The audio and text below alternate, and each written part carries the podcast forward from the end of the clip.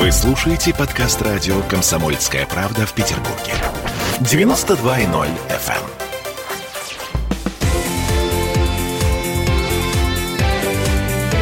Картина недели.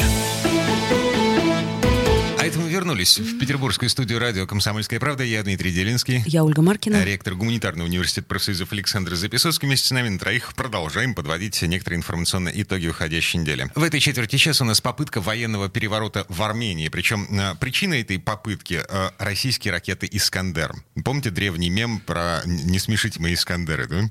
Угу. Уже не смешно.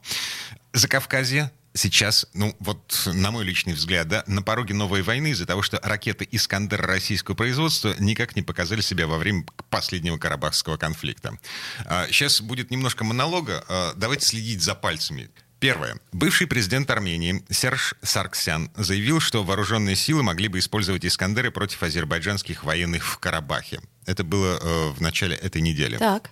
Пункт второй. Действующий премьер Армении Никол Пашинян в ответ на заявление своего бывшего начальника, он заявил, что ракеты оказались неэффективны. «Искандеры» не взорвались или взорвались только на 10%.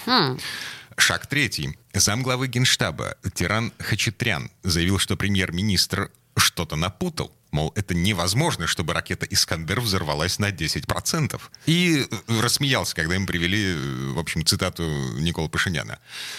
Шаг четвертый. Премьер-министр в ответ увольняет замглавы Генштаба за длинный язык, видимо. И понеслось. Генштаб Вооруженных сил Армении выпустил специальное заявление, в котором требует немедленной отставки Никола Пашиняна как человека, подрывающего обороноспособность страны. Пашинян в ответ заявил о попытке вооруженного переворота, уволил главу Генштаба военных, поддержал оппозицию. В результате в центре Еревана сейчас снова баррикады.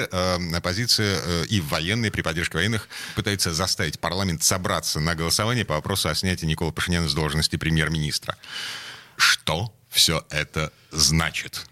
Это значит клоунаду, которая воцарилась в очень симпатичной нам стране, к которой Россия испытывает огромные симпатии и сострадание в связи с теми бедами, через которые она проходит в новейший период своей истории.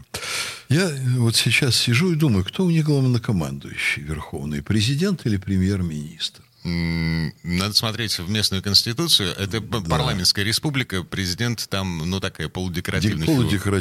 Видимо, премьер, да. Я должен сказать, что господин Пашинян, конечно, на верховного главнокомандующего немного не тянет. Я еще замечу, что там есть очень серьезные странности. Например, в конфликте с Азербайджаном, насколько я понимаю, армия Армении, официальные вооруженные силы, вообще не принимали участие. Это как? Погодите. А так. То есть там ополчение Нагорно-Карабахской республики. Местные силы, да. Воевали местные силы. Там, видимо, была, конечно, скрытая помощь, когда люди переодевались из одной формы в другую. И уж тем более «Искандеры» там вообще не применялись. Это правда. Минобороны России объявила официально, что все ракеты находятся на складе. Но тем не менее... Потому что Армения официально в этом не участвовала. Она не воевала. Что... вы меня спросили, что происходит. Я отвечу, что, на мой взгляд, происходит. Пашинян держится, тут неправильно сказать, на западных штыках, но смысл такой. Вообще, если бы сотрудники американского посольства в Армении вышли бы на площадь в поддержку Пашиняна, то они могли бы одни сами по себе составить большущую толпу. 2000 человек. Самое огромное американское посольство в Закавказье. И сидят они там не просто так. Это, конечно, крупный шпионский центр. Это огромный центр влияния. Они работают там с утра до ночи. Они вывели Пашиняна на авансцену в результате государственного переворота. Но надо сказать, что, конечно, большая очень часть армянского общества надеялась, что придут новые свежие силы. Однозначно. Да. И они какой-то новый импульс придадут развитию страны. Надеялись, что поможет армянская община из-за пределов страны, как в Грузии. Там вернулась масса грузин в свое время. И пытались что-то сделать хорошее. Там из Соединенных Штатов, из Западной Европы пытались помочь. В Грузии ведь сработало же. Этот же сценарий. Частично сработало. То есть были определенные достижения, но было и много ужасов, вплоть до пыток бизнесменов и отъема бизнеса и так далее. далее. Там, ну, закончилось это плохо в конечном счете. Вот. Но очень надеялись в Армении. Никаких улучшений совершенно не произошло. И постепенно чаша весов стала склоняться, значит, уже не в пользу Пашиняна.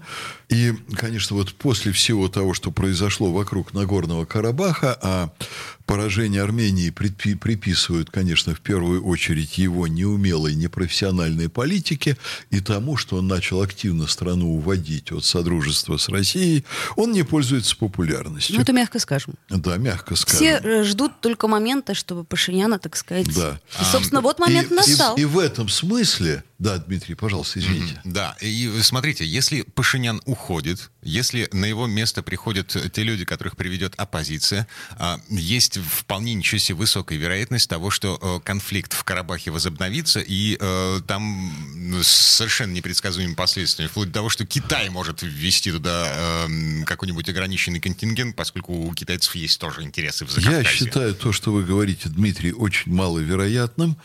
Другое дело, что Пашинян, безусловно, теряет власть.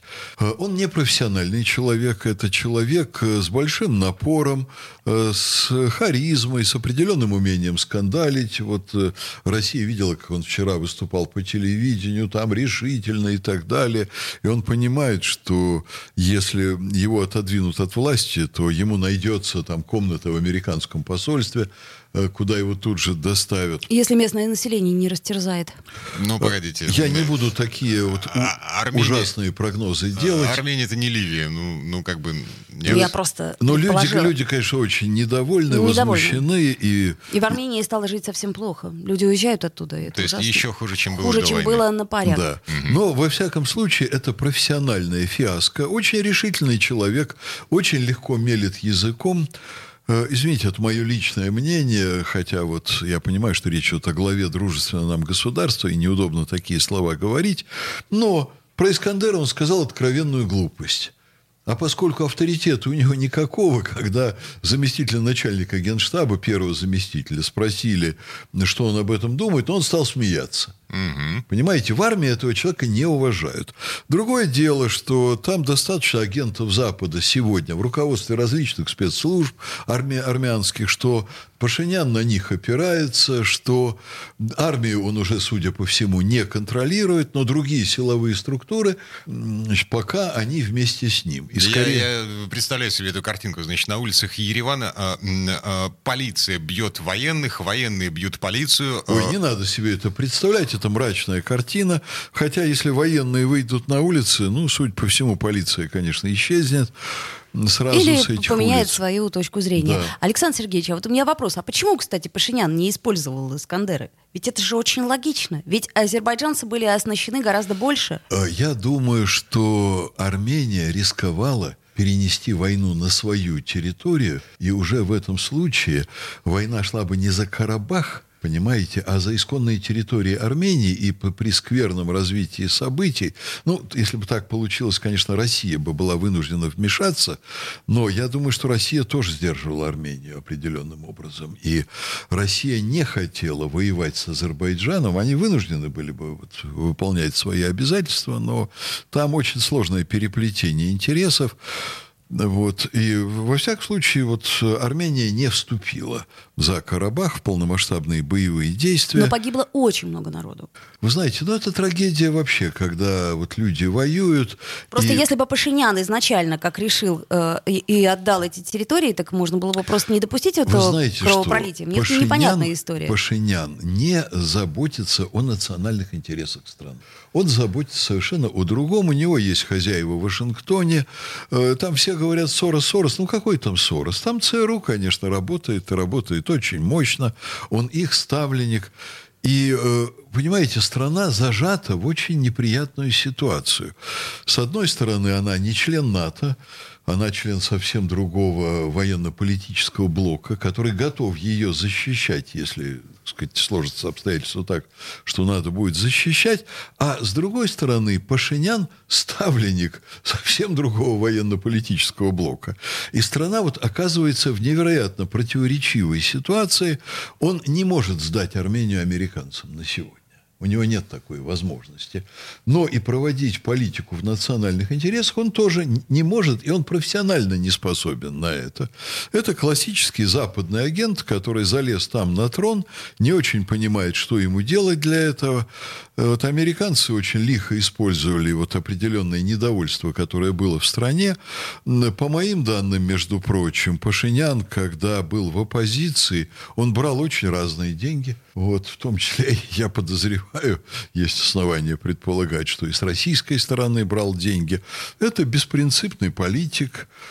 И то, что он сейчас стоит во главе Армении, похоже, что это большая национальная беда. Так что будем надеяться, что там быстро и без кровопролития все же придет к власти человек, который будет заниматься реально национальными интересами Армении. Но здесь, к сожалению, ситуация вот какая.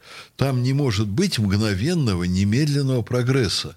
Там не может на страну пролиться золотой дождь. Конечно. Экономика полностью уже тоже уронена. Поэтому, по-любому, это долгий-долгий путь и очень тяжелый. Вот так же, как мы в России хотели бы очень жить хорошо, но даже будучи намного более независимыми от Запада, мы испытываем огромные сложности. Я искренне надеюсь на то, что не полыхнет в Закавказье снова. Хотелось бы. Да. Вернемся в эту студию буквально через пару минут. Картина недели.